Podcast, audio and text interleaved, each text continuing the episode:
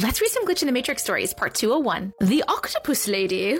Hi, Auntie Matrix. Hi. So, a little backstory. There was a phase in my early 20s where I'd have horrible night terrors that felt way too real. I would have dreams of others watching over me or my then boyfriends at the time. Mostly the dreams were of me being chased or watched. The other bizarre thing about these dreams is that they never happened in my home, only in hotel rooms or again, a boyfriend's house. I had at least two boyfriends throughout the years where I'd get night terrors every time I'd stay with them. So, this particular dream, and I add quotes because to me it wasn't a dream, it was right in my face. One time while visiting my best friend who lives in California, her friends and I all took a trip to Vegas one weekend. There were at least eight of us all sleeping in one hotel room, all squeezed together because who wants to pay for more than one hotel room? No one. I remember clearly there are three or four of us squished together onto one of the queen size beds. I was in the middle. I was sleeping on my back because there was no other way, and I kid you not, I opened my eyeballs to this ugly sea like creature only inches away from my face, flying in the air and chanting a bunch of what sounded like demonic spells. This thing was bald, had white skin, fangs,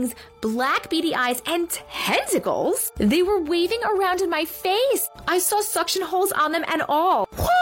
I woke up the entire hotel room from my scream. All nine of us just sat there in shock, and I'm sure most of them assumed that I was just having a bad dream, which is what any normal person would think. But it was there, it was real, and I saw it in real life, physical form. It was trying to hurt me. I could feel its energy from it being so close to me. Its flying was even picking up enough wind to blow my hair back. It was the most terrifying occurrence. I still feel weird explaining to anyone else. I'll never forget that night. I'm almost 28 now, and I always worry that those dreams will come back but as of the last three years, they're a lot more higher vibrational and calming. It feels like I've unlocked something in my brain, and now my dreams actually take me to a place that feels very familiar and almost like I'm living a double life. I go on a lot of cool quests, it seems, and I wake up in sweats a lot from it, but it's much better than waking up in. T- Why is this like third story in the past week of people talking about that they are living double lives in di- two different timelines, like one when they're asleep, one when they're awake, but it's like they're living in both. How many more people are experiencing this? And what the fuck was that octopus that what is I have literally